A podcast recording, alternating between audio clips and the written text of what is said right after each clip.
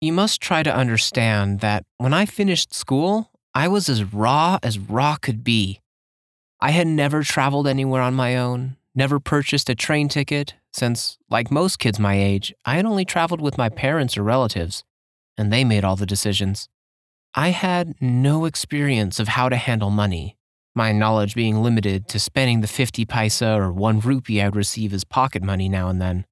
So, while I had set my sights on traveling far and wide, my parents wisely thought that I should begin by learning to manage on my own within Goa itself.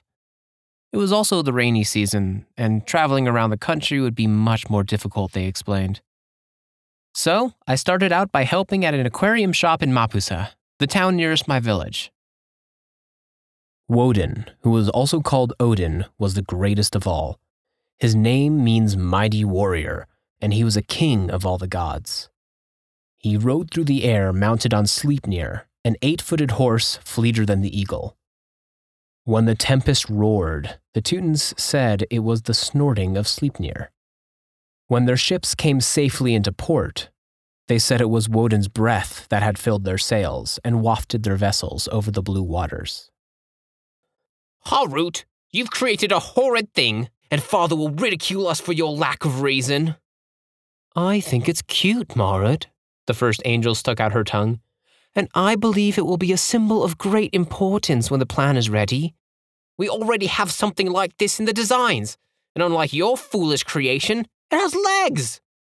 This one doesn't need legs. A land creature without legs? Marut hissed. Have you completely ignored the doctrine? I think father will like it. Let me have it, so I can destroy it and save us the embarrassment. No, the angels walked past, the second still pawing furiously at the first.